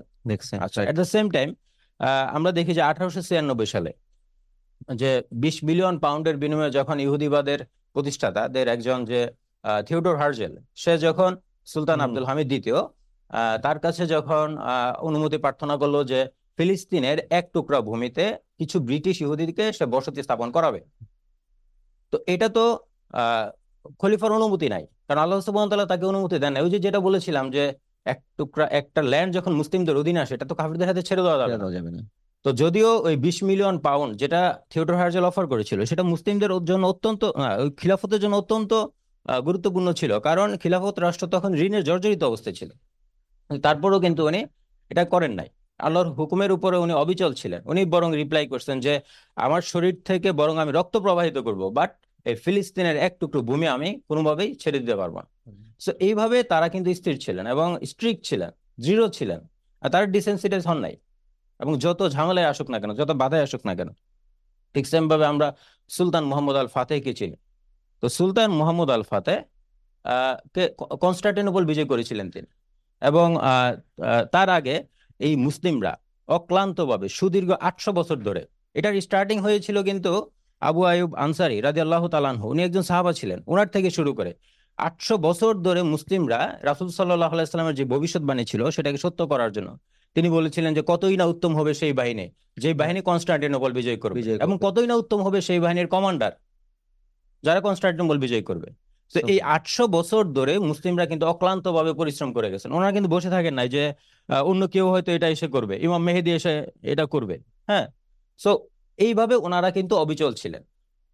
তাহলে এবং ইভেন বর্তমান কালেও কিন্তু আপনি দেখবেন যে এই যারা সিনসিয়ার মুসলিম তারা কিন্তু ডিসেন্সিটাইজ হচ্ছে না। এই সেভেন্থ অক্টোবর হামলা যারা করেছিলেন সেই রেজিস্ট্যান্স ফোর্স হ্যাঁ তারা তাদেরকে দেখেন তারা কীভাবে ইহুদিদের আহ, যত অহংকার আছে দম্ভ আছে সবগুলিকে চূর্ণ বিচূর্ণ করে দিচ্ছে ঠিক সেম ভাবে আপনি দেখবেন যে ও, জর্দানের মুসলিমরা মার্কিন ঘাঁটিতে হামলা চালিয়ে দিয়েছে। এবং তারা কিন্তু এটা চিন্তা করে না যে আমেরিকা এখানে কি প্রতিক্রিয়া দেখাবে। অ্যাট দ্য সেম টাইম আমরা দেখি যে ইয়েমেনের মুসলিমগণ তারা ইউরোপের বাণিজ্য রুটটা বন্ধ করে দিয়েছে। এবং এটাও কিন্তু চিন্তা করে না যে ইউরোপে, ইউরোপিয়ানরা কি বলবে? এতে এতে তাদের কোনো ইকোনমিক নিষেধাজ্ঞা নিষেধাজ্ঞা দিবে নাকি আর্মি পাঠাবে? তারা কিন্তু এটা চিন্তা করেনি। অর্থাৎ সিনসিয়ার মুসলিমরা বর্তমানেও আছেন। তাই আমরা যদি যদি ইসলামিক সলিউশনটা যেটা বলছিলাম যে স্ট্রিক্ট থাকতে পারি, তখনই বেসিক্যালি আমরা ডিসেন্সিটাইজ হব না। তাহলে যেটা করতে হবে যে ইসলামিক যে সলিউশনগুলি আছে, আমাদের এটা তো মানুষের কাছে পৌঁছে দিতে হবে। তো আজকে আমরা যেভাবে করছি সেটা মানুষের কাছে আরও ব্যাপকভাবে পৌঁছে দিতে হবে এবং এই আলোচনাটা করতে হবে। আমাদেরকে মুভ করতে হবে। এটার জন্য শ্রম দিতে হবে ঘাম ঝরাতে হবে। কারণ আপনি যদি ম্যাটেরিয়াল লাইফেও যদি কোনো কিছু চিন্তা করেন কোনো কিছুই তো এমনিতেই আসে না। আপনি যদি এক টুকরা হীরা পাইতে চান তা আপনাকে দেখা যাচ্ছে একটা মাউন্টেনকে ভাঙতে হয়। অল্প অল্প করে ভেঙে ভেঙে খুঁজে বের করতে হয় কোন জায়গায় হীরার টুকরাটা আছে। ঠিক সেম ভাবে আপনি যদি স্বর্ণ পাইতে চান তাহলে দেখা যাচ্ছে যে খুব অল্প অল্প করে একটা জটিল এক্সট্রাকশন প্রক্রিয়ার মাধ্যমে এটাকে আপনার বের করতে হয়। সো ওয়ার্ল্ডলি লাইফে আমরা যেখানে কোনো একটা জিনিস অর্জন করার জন্য হ্যাঁ এত পরিশ্রম করতে হয় যেটা আমরা দেখছি, তো সেইখানে এমন একটা জমিন তৈরি হবে যেখানে সালাউদ্দিন আইবির মতো, মোহাম্মদ আল ফাতের মতো, সুলতান আব্দুল হামিদের মতো হ্যাঁ সেই ভিশনারি লিডাররা আসবে, সেনাপতিরা আসবে, সেই জমিনটা তো উর্বর করতে হবে, এটার জন্য তো পরিশ্রম করতে হবে। একটা কৃষককে কি পরিমাণ পরিশ্রম করতে হয় তার জমি থেকে ফসল বের করার জন্য? সো এটার জন্য তো আমাদের আহ, হচ্ছে যে ধন সম্পদ জানমাল যেটা আমরা বলি সেটাকে উজাড় করার জন্য প্রস্তুত থাকতে হবে। তাহলে না এই জমিনটা উর্বর হবে। এই জমিনটা উর্বর হলে দেখবেন যে এইখানে হচ্ছে মোহাম্মদ আল ফাতের মতো হচ্ছে ভিশনারি লিডার জন্ম নেবে। সালাউদ্দিন আইবির মতো সেনাপতিরা জন্ম নেবে। আপনার এট দ্য সেম টাইম ইমাম গাজালি হ্যাঁ? ইমাম তার্তুসি ওনাদের মতো সমাজ সংস্কারকরা জন্ম নেবে। ভালো আলেম জন্ম নেবে। তখন আর এই মুসলিমরা দেখবেন যে শুধুমাত্র কোরআন হাফেজ তৈরি করে তারা ক্ষান্ত হবে না। হ্যাঁ তারা বরং এমন লিডার তৈরি করবে এই মুসলিমরা এই জমিন এমন লিডার তৈরি করবে যেই লিডাররা ইসলামকে রিভাইভ করবে। তখন আমাদের মা বাবারা যারা সেনাবাহিনীতে তাদের সন্তানদেরকে পাঠাচ্ছে হ্যাঁ একটা সুন্দর লাইফের জন্য একটা সুন্দর কেরিয়ারের জন্য তারা সেটা করবে না। যেমন তারা ডাক্তার ইঞ্জিনিয়ার হওয়ার জন্য পাঠাচ্ছে তারা বরং সেনাবাহিনীতে পাঠাবে যেন এখান থেকে একজন সালাউদ্দিন আইবি বের হয়ে আসে। একজন মুহাম্মদ আল ফাতেহ বের হয়ে আসে বের হয়ে আসতে পারে তো এবং আরেকটা বিষয় আমাদের আজকে মনে রাখতে হবে যে গাজায় যেটা হচ্ছে এটা কিন্তু কোনোভাবে ভোলা যাবে না। এই চরম ক্রাইম। এবং এই এটা যদি আমরা ভুলে যাই তাহলে কোন মুখ নিয়ে আমরা আল্লাহর সামনে দাঁড়াবো হাসরের দিন? যখন আমরা দেখি যে গাজায় একজন আহ, নানা তার নাতিকে আহ, সে যখন মৃত্যু পদযাত্রী তাকে গিয়ে বলছে তুমি রাসূলুল্লাহ সাল্লাহ সাল্লামের কাছে গিয়ে বিচার দিবা। যে এই উম্মত যখন আমাকে হত্যা করা হচ্ছিল তখন এই উম্মত এই উম্মত আমার পাশে দাঁড়ায়নি আমাকে উদ্ধার করে নাই। তো কোন মুখ নিয়ে আমরা আল্লাহ সুবহানাহুর সামনে দাঁড়াবো? কীভাবে আমরা রাসূল সাল্লাহ সাল্লামের সাফায়াত কামনা করব যখন আমরা তাদের পক্ষে দাঁড়াই নাই? So we must liberate Palestine এবং এটা অবশ্যই আর্মিকে মোবিলাইজ করতে হবে। এবং আমরা জানি এই আমি কুলাঙ্গারি বলি, এই মুসলিম শাসক বলি, তারা এটা কোনো কখনো করবে না। করলে অলরেডি তারা করে ফেলতো। কারণ কাফেররা যথেষ্ট ক্রাইম করেছে। কাফেররা যথেষ্ট সীমালঙ্ঘন করেছে, কিন্তু তারা এটা করে নাই। তাহলে আমাদেরকে আমাদেরকে এই এমন একটা শাসন ব্যবস্থা নিয়ে আসতে হবে, যে শাসন ব্যবস্থা সেই সেনাবাহিনী পাঠাবে এবং এটার জন্য তো আমাদের পরিশ্রম করতে হবে। আমাদেরকে সো এই জন্য আপনাদেরকে আজকের অনুষ্ঠানের মাধ্যমে আমি আমাদের শ্রোতা মণ্ডলীকে আহ্বান জানাচ্ছি, তারা যেন তাদের পরিশ্রমের হাতগুলোকে বাড়িয়ে দেন এবং তাদের জান মাল, সম্পদ সবকিছু উজাড় করেন। কারণ প্রত্যেকটা মানুষকে হাসরের দিন আল্লাহ সামনে দাঁড়াতে হবে। আমরা কি আরেকটা গাজা চাই? তাই না? সেই গাজা আরেকটা দেখার আগে আমাদের সতর্ক হওয়া উচিত এবং আমাদেরকে পরিশ্রম করা উচিত যেন সেই খিলাফত শাসন ব্যবস্থা ফেরত আসে এবং এই উম্মত হচ্ছে রক্ষা পায়। ধন্যবাদ। আলহামদুলিল্লাহ very great very great Jafar ভাই আপনি আসলে কিছুটা ইমোশনালি করে দিয়েছিলেন আমাদেরকে। আসলে আমরা কীভাবে দাঁড়াবো আল্লাহ সুবহানাহু তাআলার সামনে? আহ, একটা একটা স্ট্যাটিস্টিক্স সেদিন পেলাম সেটা হচ্ছে যে আমরা যখন বছরের এই প্রথম দিকে আমাদের বাচ্চাদেরকে স্কুলে ভর্তি করার কাজে ব্যস্ত, ঠিক সেই সময় গাজাতে নতুন স্কুলে ভর্তি হওয়ার জন্য কোনো বাচ্চাই বেঁচে নেই। সো এই বছর গাজাতে কিন্তু আর প্লে গ্রুপ কিংবা নার্সারির কোনো বাচ্চার শব্দ শুনবে না। একটা জেনারেশন বলতে পারেন আপনারা কি? নেই। তো আসলে কীভাবে আমরা দাঁড়াবো এই পর্যায়ে আল্লাহর সামনে আল্লাহ রাসূলের সামনে দাঁড়াতে? তো, আল্লাহ আমাদেরকে মাফ করুক এবং আমাদেরকে বোঝার তৌফিক দান করুক। তো আমাদের আসলে খুব চমৎকার ভাবে আমরা আলোচনা শুনলাম। আমরা প্রশ্ন উত্তর পর্বে চলে যেতে চাই। আমরা প্রশ্ন উত্তর পর্বে আমি যেটা বললাম, আমি অলরেডি দেখতে পাচ্ছি যে আমাদের এখানে জাতীয়তাবাদ নিয়ে প্রশ্ন এসছে। তো আমি আপনারা কিন্তু শ্রোতামণ্ডলী আপনারা মৌখিক প্রশ্ন করতে পারবেন। আমরা হাত তুলবেন, আমরা মৌখিক প্রশ্ন নিব। তো আমরা এই মুহূর্তে একটা প্রশ্ন আমার কাছে মনে হচ্ছে খুবই রিলেভেন্ট যেটা আসান ভাই আপনার সাথে যায়। জাতীয়তাবাদ একটি পবিত্র বিষয় বলেই আমরা জানতাম। আপনারা বলছেন এটি কলোনিয়াল কুফফরদের প্রজেক্ট আচ্ছা এখানে যেটা বলছে যে জাতীয়তাবাদ একটা পবিত্র জিনিস বলেই উনি জানতেন। আর আপনার আলোচনা থেকে ওনার কাছে মনে হয়েছে আপনি বলেছেন এবং হিয়াস আপনি বলেছেন যে এটা হচ্ছে একটি কলোনিয়াল বা কুফফরদের একটা প্রজেক্ট আসলে এই এই বিষয়ে ইসলাম কি বলে? ওনার জানতে আছে যে এই বিষয়ে ইসলাম কি বলে। জি আসান ভাই প্লিজ উম, জাতীয়তাবাদ আপনার এটা একটা বিদেশি কুফর একটা ধারণা। আপনি জাতীয়তাবাদ বলেন জাতীয় রাষ্ট্রের রাজনীতি বলেন জাতীয়তাবাদী শাসন বলেন আপনি যে নামেই ডাকেন না কেন? এই ধারণাটা আপনার এসেছে আসলে পশ্চিমা ঔপনিবেশিকের আহ, ঔপনিবেশিকদের কাছ থেকে এবং তারা এটা আমাদের আমাদের উপর এটা চাপিয়ে দিয়েছেন। এবং আমি আমার আলোচনায় কিছুটা বলেছি যে আসলে এই জাতীয়তাবাদ আমাদেরকে আসলে পর্যদুস্ত করেছে বিধ্বস্ত করেছে আমাদেরকে ডিসেন্সিটাইজড করেছে। যাতে করে তারা তাদের স্বার্থ কি করতে পারে হাসিল করতে পারে। জাতীয়তাবাদ আমাদের মধ্যে যে ভ্রাতৃত্বের যে বন্ধন এটাকে একদম ক্ষয় করে দিয়েছে। এই জন্য আমাদের আমাদের শেষ তুমি আমাদের প্রফেট রাসূলুল্লাহ সাল্লাহ সাল্লাম চোদ্দশো বছর আগে কিন্তু উনি বলেছিলেন আহ, জাতীয়তাবাদ সম্পর্কে যে লিভ ইট ইস রোটেন মানে as simple is it is rotten কতটা রোটেন কতটা রোটেন এতটাই রোটেন যে আজকে আমরা বাংলাদেশি, আমরা ইন্দোনেশিয়ান, আমরা মালয়েশিয়া, আমরা আমাদের মায়ানমারের ভাই থেকে আমরা বিচ্ছিন্ন। এতটাই রোটেন যে আজকে মুসলিম বিশ্বের শাসক শুধুমাত্র তাদের ইকোনমিক ইন্টারেস্টের জন্য চায়নার উইঘুরের মুসলমানদেরকে অত্যাচারিত হতে দেখছে। এতটাই রোটেন যে আজকে যখন প্যালেস্টাইন, ইরাক বা সিরিয়ার উদ্বাস্তু মুসলমানরা, আপনার হচ্ছে মানে বাস্তুচ্যুত মুসলমান উদ্বাস্তুর মধ্যে ঘুরে বেড়াচ্ছে, তখন আমরা তাদেরকে আমার ভাই মনে করছি না। তার মানে এই জাতীয়তাবাদ, এই রোটেন একটা ধারণা, যেটা হচ্ছে আমাদের ঐক্যকে ধ্বংস করেছে। আমাদের মুসলিম ঐক্যকে ধ্বংস করেছে। আমরা কি ছিলাম? আমাদের চেতনা কি ছিল? আমরা ছিলাম এক জাতি, এক ভূমি, এই চেতনায় উজ্জীবিত একটা জাতি। এবং এই আদর্শ উজ্জীবিত হয়ে একটা সময়ে আমরা আপনার হচ্ছে হাত অফ দি ওয়ার্ল্ড আমরা একটা ডমিনেন্ট একটা সিভিলাইজেশন আমরা ছিলাম। তো আজ আমরা যেটা হয়েছে, সিংহাসন হারিয়ে আমরা আজ হয়ে গেছি দিশেহারা, আমরা আজ হয়ে গেছি বিহবল এবং আল্লাহ কিন্তু এই পরিণত কথা আমাদেরকে কিন্তু সতর্ক করেছেন। উনি কিন্তু বলেছেন। সুরা মুমতাহিনের দুই নম্বর আয়াতে আল্লাহ বলেন যে, তারা যদি তোমাদের উপর আধিপত্য বিস্তার করতে পারে, তারা মানে যে পশ্চিমা কাফের গোষ্ঠী, তারা যদি তোমাদের উপর মুসলমানদের উপর আধিপত্য বিস্তার করতে পারে, তাহলে তারা তোমাদের সাথে শত্রুতায় লিপ্ত হবে। এবং তারা তাদের হস্ত এবং রসনা বা কণ্ঠ মানে সবকিছু প্রসারিত করবে তোমাদের ক্ষতি সাধন করার পর্যন্ত ক্ষতি সাধন করার জন্য যতক্ষণ না পর্যন্ত তারা মনে করে আমরা তাদের পর্যায়ে চলে গেছি। যতক্ষণ না আমরা সমকামী হব, যতক্ষণ আমরা থার্ড জেন্ডার এগুলোতে বিশ্বাস করব জেন্ডারিজমে ততক্ষণ পর্যন্ত তাদের এই ষড়যন্ত্র প্রচেষ্টা চলতেই থাকবে। অর্থাৎ জাতীয়তাবাদকে আসলে প্রকৃতপক্ষে ইসলাম একটা জাহিলিয়াত, একটা ইগনোরেন্ট একটা কনসেপ্ট হিসেবে ক্লাসিফাই করে। এবং আমাদের রাসূল এই জাতীয়তাবাদের ধারক এবং বাহককে বিরুদ্ধে কিন্তু কঠিন হুঁশিয়ারি উচ্চারণ করেছেন।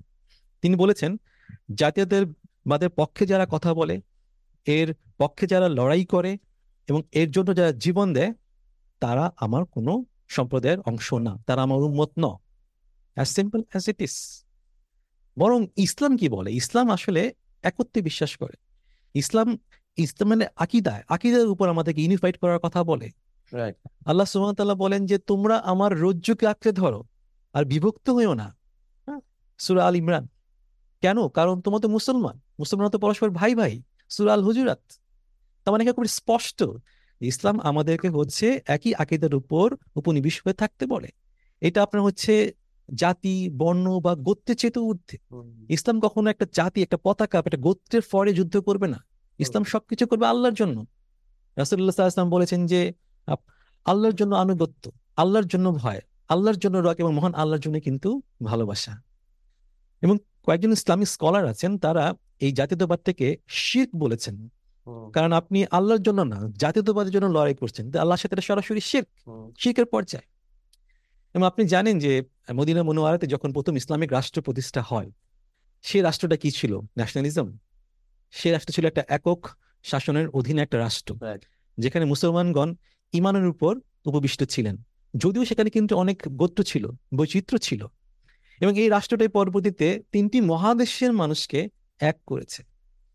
আজকে নাসের ভাই আজকে আপনার হচ্ছে উনি কিন্তু এই সালাদিন আবের কথা কিন্তু বলেছেন বারবার কিন্তু আসছে। উনি কে ছিলেন? কুর্দিস্তানের ছিলেন। উনি কুর্দিস্তানের হয়ে ক্রুসেডারের কাছ থেকে আলকুদসকে রেস্কিউ করেছেন। তো কোন শক্তি তাকে মোবিলাইজ করেছে, তাকে উদ্বুদ্ধ করেছে? জাতীয়তাবাদ? নো নেভার এটা ছিল উম্মা কেন্দ্রিক চিন্তা। এই উম্মা কেন্দ্রিক চিন্তা তাকে কিন্তু মোটিভেট করেছিল। কারণ তার অন্তরে ছিল সেই হাদিসটি, যেটা ভাইরা বলেছেন আজকে, যে মুসলিম উম্মা হচ্ছে একটা বডির মতো। ওইটা উনি ফিল করতেন।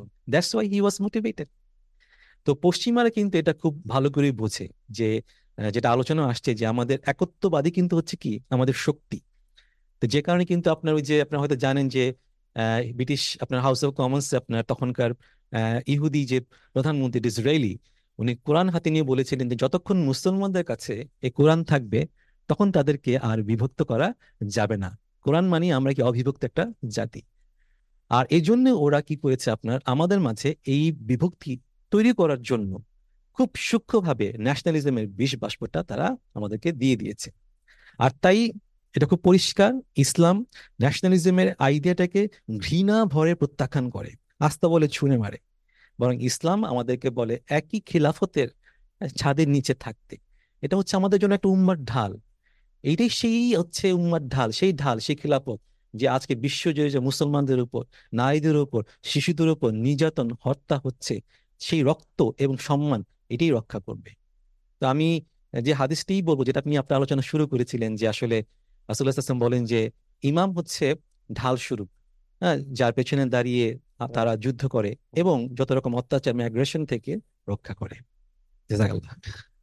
জি, আলহামদুলিল্লাহ খুব সুন্দরভাবে আপনি একটা ট্রেডিশনাল কনসেপ্টকে ব্রেক করলেন, তাই না? এই যে জাতীয়তাবাদ, দেশপ্রেম নিয়ে কিন্তু আমাদের ভিতরে একটা আছে, একটা পবিত্র জিনিস, একটা ইয়া। তো শ্রোতা আপনাকে অসংখ্য ধন্যবাদ খুব গুরুত্বপূর্ণ একটা প্রশ্ন করার জন্য। এবং আমরা আশা করছি যে আসান ভাইয়ের থ্রুতে আপনারা সবাই এই প্রশ্নের একটা যথাযথ উত্তর পেয়েছেন। জাতীয়তাবাদ বলে ইসলামে কিছু নেই। ইসলাম হচ্ছে ইউনিফাইড একটা আকিদা ভিত্তিক একটা কনসেপ্ট একটা রাষ্ট্র। তো যাই হোক, আমরা শ্রোতা আপনারা অনেকেই দেখলাম জাতীয়তাবাদ নিয়ে কোশ্চেন করেছেন। যে কোশ্চেনের উত্তর এটার মধ্যে দিয়ে হয়ে যায়। আপনাদের কিছু কোশ্চেন আছে যেটা আজকের আলোচনার সাথে যথোপযুক্ত না এই জন্য আমরা এগুলো উত্তর দিচ্ছি না। আমরা হয়তো বা পরবর্তী বা গুরুত্বপূর্ণ প্রশ্ন, এগুলোকে নিয়েও হয়তো বা পরবর্তীতে আমরা সেশন করতে পারি। তো এই পর্যায়ে আমি আরেকটি প্রশ্ন নিচ্ছি, যেটা আসলে আমার কাছে মনে হচ্ছে এই আলোচনার সাথে খুবই গুরুত্বপূর্ণ। একটা কি ইয়া নিয়ে নিব নাকি? একটা মনে হয় আমাদের হ্যান্ড রেজ করেছে কেউ একটু দেখি।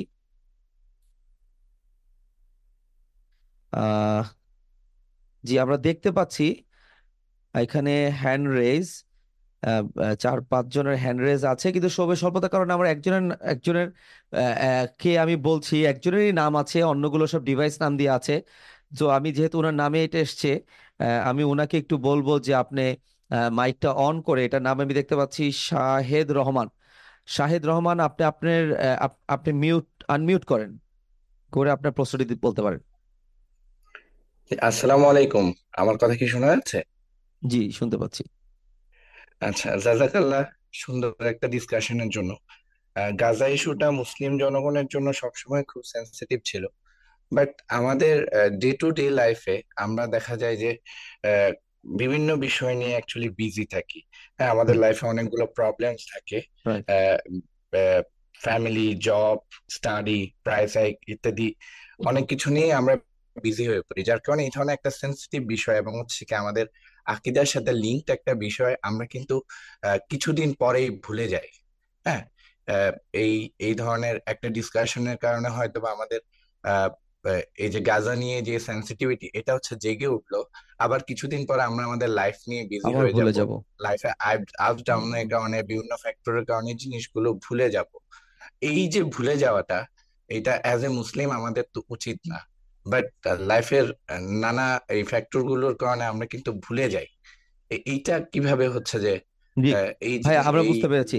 শাহেদ ভাই আমরা বুঝতে পেরেছি। আসলে আমি একটু ইয়া করেছি আরও কয়েকজন ভাই নাম দিয়ে ওপেন করেছেন আমি দেখতে পাচ্ছি। কিন্তু আমরা একটা গুরুত্বপূর্ণ প্রশ্ন পেয়ে গেছি। আমরাও সময় স্বল্পতাতে আছি। সো শাহেদ ভাই আপনার প্রশ্নটার উত্তর আমরা আমরা প্রশ্নটা নিচ্ছি। আহ, এবং এটা উত্তর করার জন্য আমি বলব নাসির ভাই মনে হয় এটা আপনার আলোচনার সাথে যায়।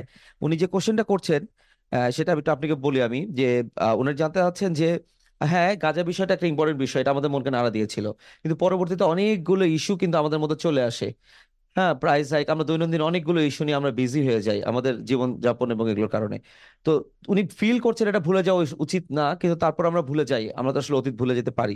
তো আসলে মানে উনি এটাই বলছেন, এটা তো ভুলেই যাই। তাহলে এখন কীভাবে আমরা লাইফে এই ফ্যাক্টরগুলো ভুলে যাব না? বা কি করা যেতে পারে আর কি ওয়েল আসলে আমি একটু সিম্পলি এটার অ্যান্সার করতে শিওর শিওর আহ, বিষয়টা হচ্ছে আজকে আমাদের আলোচনার বিষয় ছিল ডিসেন্সিটাইজ হয়ে যাওয়া হুইচ ইজ এ প্রবলেম অর্থাৎ দৈনন্দিন বিভিন্ন বিষয়ের কারণে আমরা আহ, গাজা ইস্যু রোহিঙ্গা ইস্যু ফিলিস্তিন ইস্যু এটা আমাদের মাথায় নাও থাকতে পারে।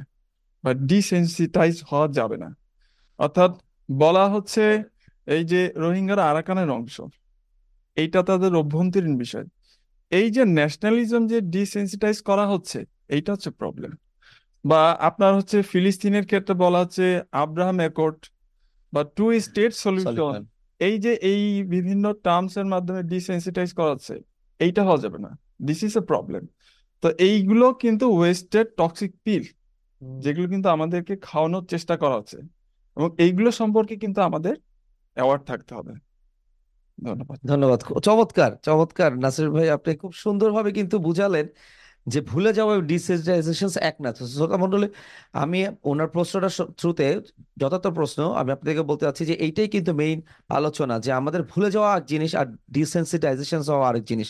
এবং ডিসেন্সিটাইজেশন নিয়ে আজকে আমরা কিন্তু বিস্তারিত আলোচনা শুনেছি। তো আমরা, আমার মনে হয় যে একটা শেষ কোয়েশ্চেন আমরা নিতে পারি। এখানে, আহ কোশ্চেনটা আসছে যে, এই জি, এইটা মনে হয়, জাফর ভাই, আপনার জন্য খুব উপকারী একটা কোশ্চেন এবং আমাদের আলোচনার সাথেও যায় যে, এই ডিসেন্সিটাইজেশন প্রজেক্টের সাথে আমাদের মুসলিম শাসকদের কোনো সম্পর্ক আছে কিনা? হ্যাঁ বেসিক্যালি হ্যাঁ তাদেরই তো দায়। তাদের সম্পর্ক তো না, শুধুমাত্র তাদের দায় আছে। এবং তারা এখানে যেটা করে, সেটা হচ্ছে যে যেই থটগুলি আমাদের না যেই থটগুলি আমাদের হওয়া উচিত না, তাদের বিভিন্ন অ্যাক্টিভিটির মাধ্যমে সেই থটগুলি আমাদেরকে প্রোভাইড করে। যেমন তারা যে- বলে একটা খুব কমন একটা ইস্যু এটা তাদের অভ্যন্তরীণ বিষয়। হ্যাঁ। তো যেমন বাবরি মসজিদ যখন ভাঙতেছে, তখন তারা বলছে এটা ইন্ডিয়া, ইন্ডিয়ার অভ্যন্তরীণ বিষয়। তো মসজিদ তো আল্লাহর ঘর, তো আল্লাহ তো সবার। তাহলে বাবরি মসজিদ কীভাবে ইন্ডিয়ার অভ্যন্তরীণ বিষয় হয়? ঠিক সেম ভাবে যখন কাশ্মীর, কাশ্মীরে মুসলমানদেরকে হত্যা করা হচ্ছে বা ফিলিস্তিনে মুসলিমদের হত্যা করা হচ্ছে। মিয়ানমার মুসলিমদের হত্যা করা হচ্ছে। তখন তারা বলতেছে, এটা তাদের অভ্যন্তরীণ বিষয়। তো রাহুল সাল্লাহ সাল্লাম তো বলছে যে, উম্মত একটা বডির মতো, উম্মত একটা দেহের মতো। তাহলে এটা কীভাবে তাদের অভ্যন্তরীণ ইস্যু হয়? আমরা যদি একই দেহের অংশ হয়ে থাকি, তো তারা আমাদের ভিতরে এই থটগুলি ঢুকাচ্ছে। বা এট দ্য সেম টাইম আপনারা দেখবেন যে, ভাই বললেন যে আইসিজে তে আমরা অংশগ্রহণ করতেছি বা এখানে একটা ভূমিকা রাখতেছি আমরা। বা ওআইসি কে শক্তিশালী করার কথা বলতেছে সিসফায়ারের কথা বলতেছে এই ফিলিস্তিন ইস্যুতে হ্যাঁ?